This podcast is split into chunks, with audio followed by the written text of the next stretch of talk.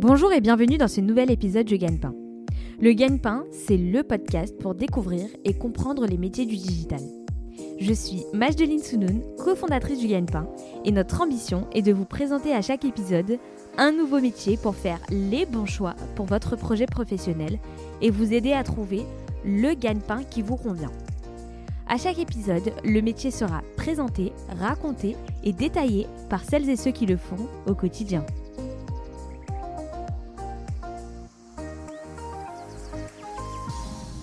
Bonjour Pierre. Salut. Tout d'abord, merci d'avoir accepté cette invitation. C'est avec un grand plaisir qu'on te reçoit sur le Gagne-Pain. C'est vrai que tu as un métier très atypique qui nous a été énormément demandé par la communauté du Gagne-Pain. On va découvrir tout ça tout au long de l'interview. Mais pour commencer, je te propose de te présenter et te décrire en quelques mots. Bah écoute, euh, merci pour l'invitation. Euh, je m'appelle Pierre Paris. J'ai 25 euh, ans, bientôt 26 et je suis le CTO et cofondateur de My Name is Bond, qui est euh, une agence d'automatisation. Je suis ingénieur de formation, j'ai fait euh, les arts et métiers. Et ensuite, j'ai travaillé, hein, j'ai suivi un peu le parcours classique euh, en travaillant deux ans dans un cabinet de conseil, mhm. parce que je ne savais pas trop ce que je voulais faire et que je voulais tester dans un minimum de temps un maximum de, de métiers différents. Et ensuite, petit à petit, un peu par une, par une bizarrerie de la vie, on va dire, je suis tombé sur euh, l'agence d'automatisation My Name is Bond avec euh, un de mes très bons amis qui est maintenant mon cofondateur euh, Maxime Londel. Et on a lancé cette. Enfin, j'ai rejoint le projet de l'agence d'automatisation à peu près en, 2020, début 2020. Et en fait, notre but pour My Name is Bond, c'est vraiment d'accompagner les entreprises sur l'automatisation de leur croissance. Mmh. Donc, ça passe par des licences de robots sur les réseaux sociaux qui leur permettent d'automatiser des actions, mais aussi par de l'accompagnement directement chez eux en entreprise, en mode mission de conseil, pour vraiment les aider à choisir les bons outils et à automatiser le maximum d'actions. Pour ceux qui s'y connaissent pas du tout dans ce métier euh, et dans le monde digital et qui veulent en savoir plus sur l'automatisation, qu'est-ce que c'est concrètement? Est-ce que tu peux un peu euh, vulgariser euh, ce que vous faites? Ouais, carrément. Bah, en fait, on va prendre une image simple. Euh, l'automatisation, quand on dit ce mot-là, dans la tête des gens, on pense robot. Et donc, on pense. Euh, un des robots les plus connus aujourd'hui dans le monde, c'est Wally, le robot de, Disney. Et donc, on pense à, un programme ou quelque chose de très mécanique qui réalise des actions. Et en fait, l'automatisation, c'est un pan de ce qu'on appelle. Euh, je vais encore utiliser un gros mot, je vais dire le no-code.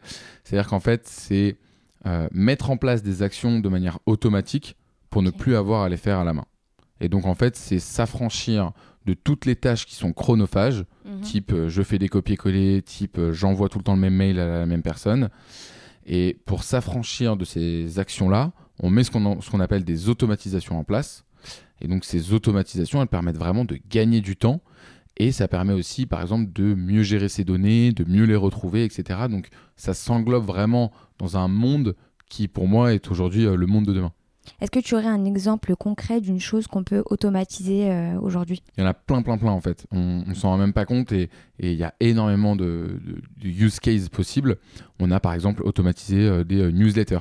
C'est-à-dire que, je vais te donner un exemple concret, tous les jours, la NASA prend en photo l'univers. Tous les jours. Et il le stocke dans ce qu'on appelle une API. Et donc il le stocke, on ne va pas rentrer dans le détail des API, mais il le stocke dans un endroit. Eh bien, nous, on a créé une automatisation qui, tous les jours, tous les matins, va chercher cette photo et il l'envoie par mail à une panoplie d'adresses mail. D'accord. Donc ça, on a vraiment automatisé toute la chaîne qui fait que tous les jours à 9h04, l'email est envoyé. Ok, donc c'est faciliter la vie euh, des utilisateurs et euh, les affranchir de tâches euh, chronophage et pas, pas sympa à faire. Quoi. Ouais, c'est ça. Dès qu'on n'a pas besoin de son cerveau, on peut l'automatiser. Et on peut l'utiliser. On peut utiliser notre cerveau pour autre chose. Euh, Exactement. Un peu plus sympa. Ok. Toi, qu'est-ce qui t'a motivé à ouvrir ta boîte euh, Pourquoi avoir créé ta startup? Bah, en fait, moi, mon schéma de pensée, il a été très simple de me dire, je vais aller dans une boîte de conseil, parce que dans les entreprises de conseil, tu as énormément de possibilités en très peu de temps. Mhm. Donc c'est vraiment une très bonne école. Et c'est un petit peu le schéma classique qui est aujourd'hui quand les gens sortent d'une école de commerce ou d'ingénieur. Euh, ils vont euh, dans une boîte de conseil parce que bah, c'est de plus en plus commun et ça te permet d'arriver rapidement dans des réunions avec des décisionnaires euh, et avoir des responsabilités assez importantes. Donc moi j'ai fait ça pendant 2-3 ans chez SIA Partner et j'ai découvert justement l'automatisation, j'ai découvert le no-code, euh, j'ai pas mal voyagé, j'ai vu des grands groupes, des petits groupes. Et bah, inconsciemment, je me suis un petit peu fait ma liste de ce que j'aimais bien et ce que j'aimais pas.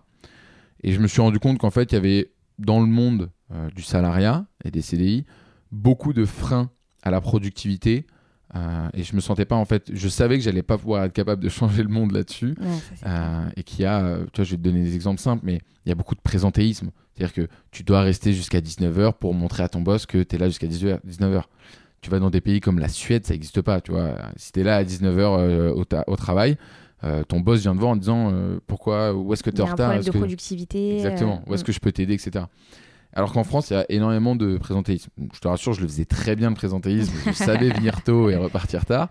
Euh, mais derrière ça, en fait, il y avait un problème un petit peu de de- d'évaluation de, la performance. Alors qu'une startup, c'est radical. C'est-à-dire que tu gagnes de l'argent, tu es dans le vrai, tu perds de l'argent, tu es dans le faux. Mm. C'est tout. Il Mm. n'y a pas de euh, mon boss va me dire que. Et après, il y avait d'autres freins aussi dans le salariat où- qui me gênaient un petit peu. C'est-à-dire, euh, tu vois, le fait de devoir poser des congés, euh, le fait de dire j'ai un rendez-vous médical à 15h30 le, vend- le jeudi, bah, il faut que je pose mon après-midi. Mm. Tu vois, là, aujourd'hui, je suis à mon compte, je travaille beaucoup plus que quand j'étais en CDI, mais j'ai une liberté sur ce genre d'ac- d'actions euh, qui sont vraiment euh, très bonnes. Tu gères ton temps, tu es libre, contrairement au salariat. On va dire que tu es moins maître de ton temps parce que ton cerveau il est beaucoup plus occupé, parce que Mhm. c'est ton bébé et c'est à toi de le faire avancer. Oui. Personne va te dire oui ou non. Il n'y a que le compte bancaire à la fin du mois ou de l'année. Mhm. Euh, mais par exemple, je vais te donner un exemple. La semaine prochaine, c'est mon anniversaire.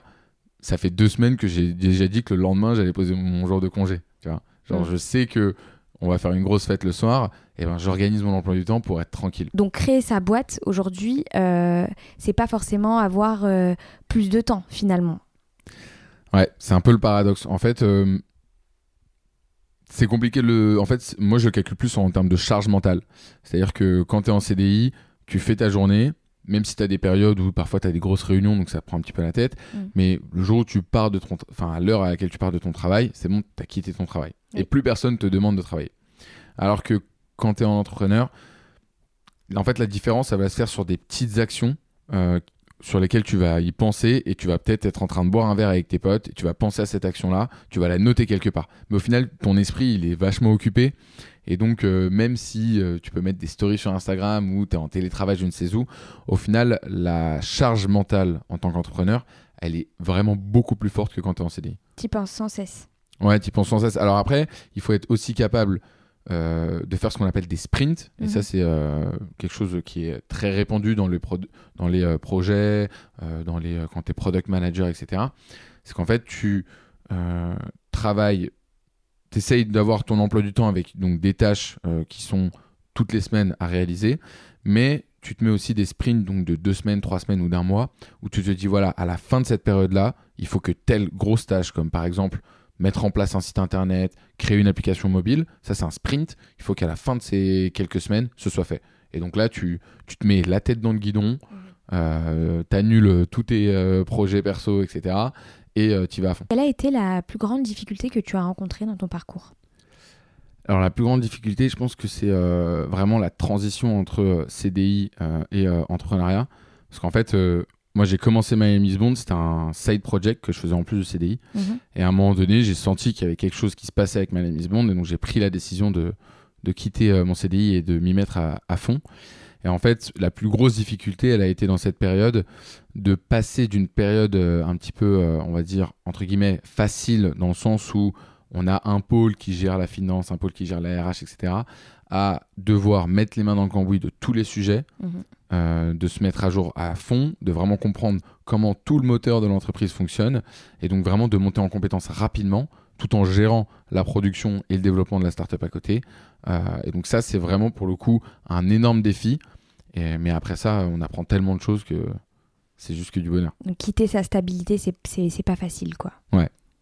Et autour de toi, est-ce que tu as eu euh, euh, des inquiétudes de la part de ton, de ton premier cercle? Parce que je sais que c'est quelque chose qui inquiète beaucoup ceux qui veulent se lancer.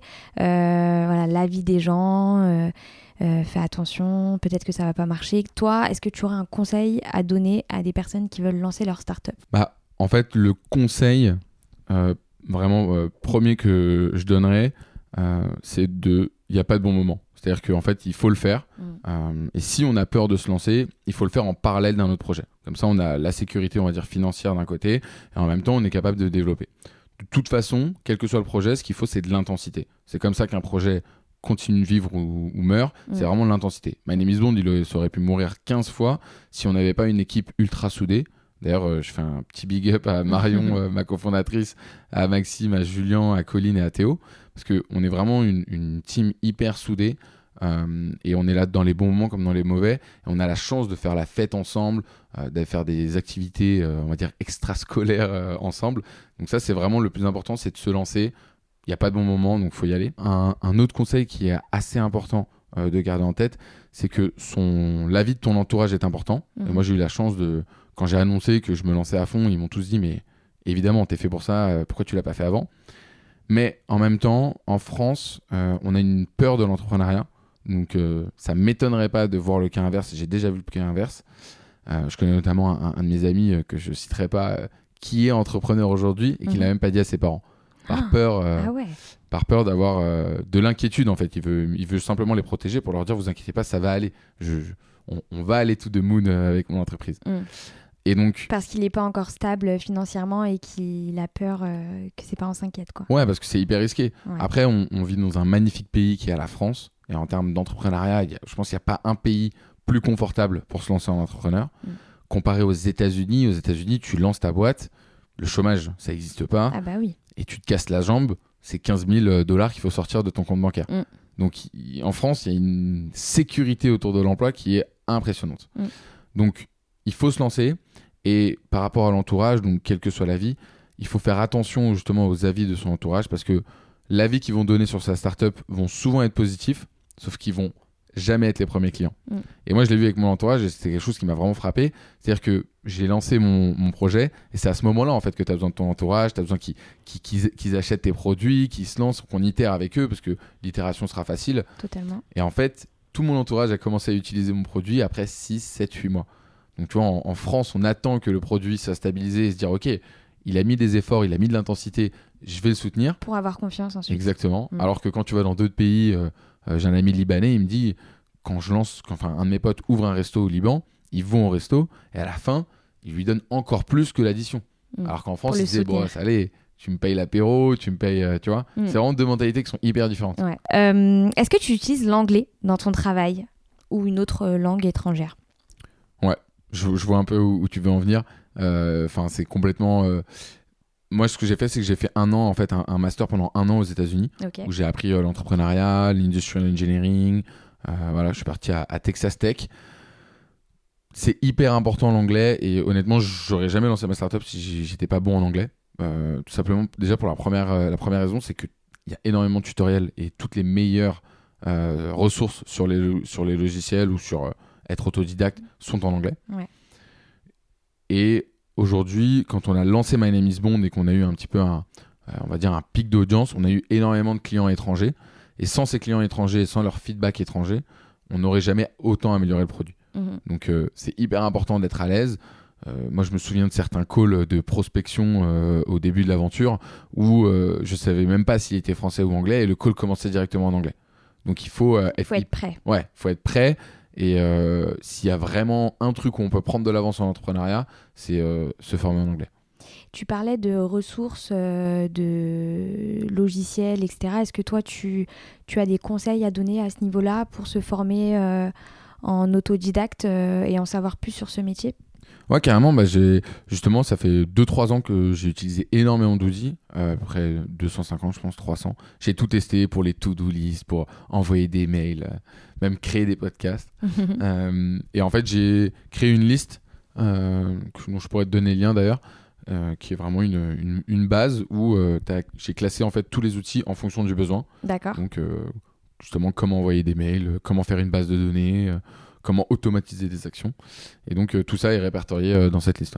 Et dans cette liste, justement, on a aussi des conseils pour ceux qui veulent euh, lancer leur start-up, des outils qui pourraient les aider. euh, Ouais, carrément. On a, bah, on, on- on a monté avec The Secret Company une formation qui s'appelle Secret D'accord. et qui a pour but justement en, en 10 heures d'expliquer euh, tous euh, les différents aspects pour lancer son side project et générer un revenu passif.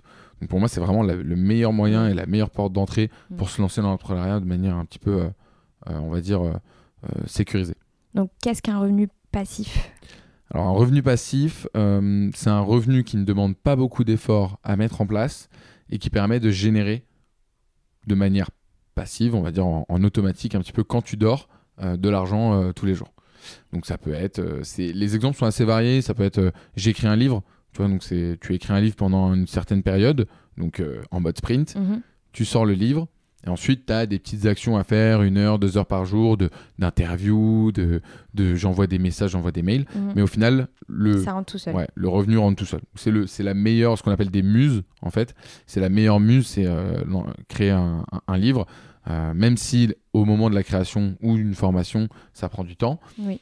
Il y a, après, il y a énormément d'exemples de muses. On, on donne d'ailleurs dans la formation 30 idées de muses à lancer tout de suite Mhm. euh, pour vraiment lancer ceux qui, qui veulent euh, euh, et qui sont intéressés par ça. Donc, ouais. Et cette formation, du coup, est une muse. Cette formation, du coup, est une muse. Ouais. Et donc, c'est un, un peu Inception de la muse. Ouais. Exactement. Euh, Aujourd'hui, le télétravail a pris une place importante euh, dans notre mode de travail. Est-ce que euh, être CTO, ça s'adapte bien à ce mode-là? Et est-ce que c'est totalement faisable euh, de partir de la France, de travailler à l'étranger, de travailler à distance? Et toi, est-ce que tu le fais? Alors, ouais, c'est hyper. Alors, pour le coup, oui, euh, CTO euh, en, en remote, il n'y a pas de souci. Il faut juste bien gérer si tu as une équipe en dessous de toi, les différents meetings et être sûr que la personne que tu manages est pas trop sensible au management de proximité et donc que tu peux la former euh, par Zoom ou en lui envoyant des, À distance des, loo- ouais, des, des vidéos, des looms. Euh, moi, c'était quelque chose qui me faisait très peur par rapport au CDI. C'est-à-dire que j'étais très attaché aux after-work, aux séminaires, euh, tu Mm. vois, à la pause café, etc. Et donc, nous, on a pris le choix dès le début de la création de The Secret Company et de My Name is Bond d'être une boîte remote et de ne pas acheter de locaux. Ce qui nous permet en fait de, du coup de dégager un budget qu'on aurait alloué à des locaux pour euh, aller en Airbnb à droite à gauche euh, tous ensemble Mhm. euh, et pouvoir bosser. Pierre, quels seraient tes conseils pour ceux qui veulent se lancer dans ce métier? Euh, Voilà, si tu avais un, un petit cousin, un petit frère qui souhaite faire ce que tu fais, qui va se lancer dans les études, qu'est-ce que tu lui dirais? Je dirais que il n'y a pas de bon moment, il n'y a pas de produit parfait euh, et qu'il faut toujours rentrer sur le marché par une niche, c'est-à-dire prendre vraiment une expertise ultra spécifique, la tester, se faire plaisir, c'est-à-dire que si ce qu'on fait tous les jours, surtout en entrepreneuriat, vu que c'est du 70, 80, tout ce que tu veux, heures Mm. par semaine, il faut vraiment euh, faire quelque chose qu'on adore. Et donc, il faut rentrer par là. Et une fois qu'on a ça, une fois qu'on a un socle solide, des clients, etc., commencer à se diversifier. D'accord. Euh, Pourrais-tu nous conseiller des films, euh, séries ou livres, même des podcasts euh, en rapport avec ton métier Alors, en rapport avec mon métier, euh, en termes de podcast, euh, moi je suis tout ce qui est sur euh, la No Code Family. Euh, donc, tu as énormément de podcasts euh, sur, euh, sur Spotify qui sont euh, très très bien faits. Euh, donc euh, ça franchement c'est des très bonnes ressources et tout ce qui est no code en plus ça, comme c'est hyper large comme notion ça touche euh, tous les aspects de, de l'entrepreneuriat Euh, en termes de livres je t'avoue que moi je je lis pas beaucoup je suis plus euh, sur la enfin quand je lis c'est plus sur la vulgarisation scientifique donc je lis des livres comme euh, Sapiens euh, ou même l'univers expli- expliqué à mes petits enfants Ok. c'est des choses où vraiment tu, tu comprends d'une manière macro, parce que c'est ça qui est vraiment important dans le Mm. CTO, c'est être capable de vulgariser un programme hyper complexe et en même temps être capable de mettre les mains dans le cambouis pour le débugger. Super. Euh, pour conclure, qu'est-ce que tu souhaiterais ajouter et euh, quelle évolution envisages-tu euh, pour ta carrière professionnelle? Bah écoute, j'espère être millionnaire avant euh, 30 ans. On te le souhaite. N'oublie pas le gagne-pain. J'investirai, y a pas de souci. Bon, en tout cas, c'était un plaisir de t'avoir reçu dans le gagne-pain. Et puis, on te souhaite le meilleur pour My Name is Bond et des Secret Company. Merci beaucoup. Merci, à bientôt. À bientôt. Merci beaucoup d'avoir écouté ce nouvel épisode du Gagne-Pain. Si vous aimez le Gagne-Pain, laissez-nous 5 petites étoiles sur Apple Podcast ou sur votre application de podcast ou de streaming préférée. N'oubliez pas de vous abonner au Gagne-Pain. Vous pouvez nous écrire et nous envoyer vos suggestions ou vos commentaires sur legagnepain.fr. Retrouvez-nous également sur les réseaux sociaux pour suivre notre actualité. À bientôt pour un nouvel épisode du Gagne-Pain.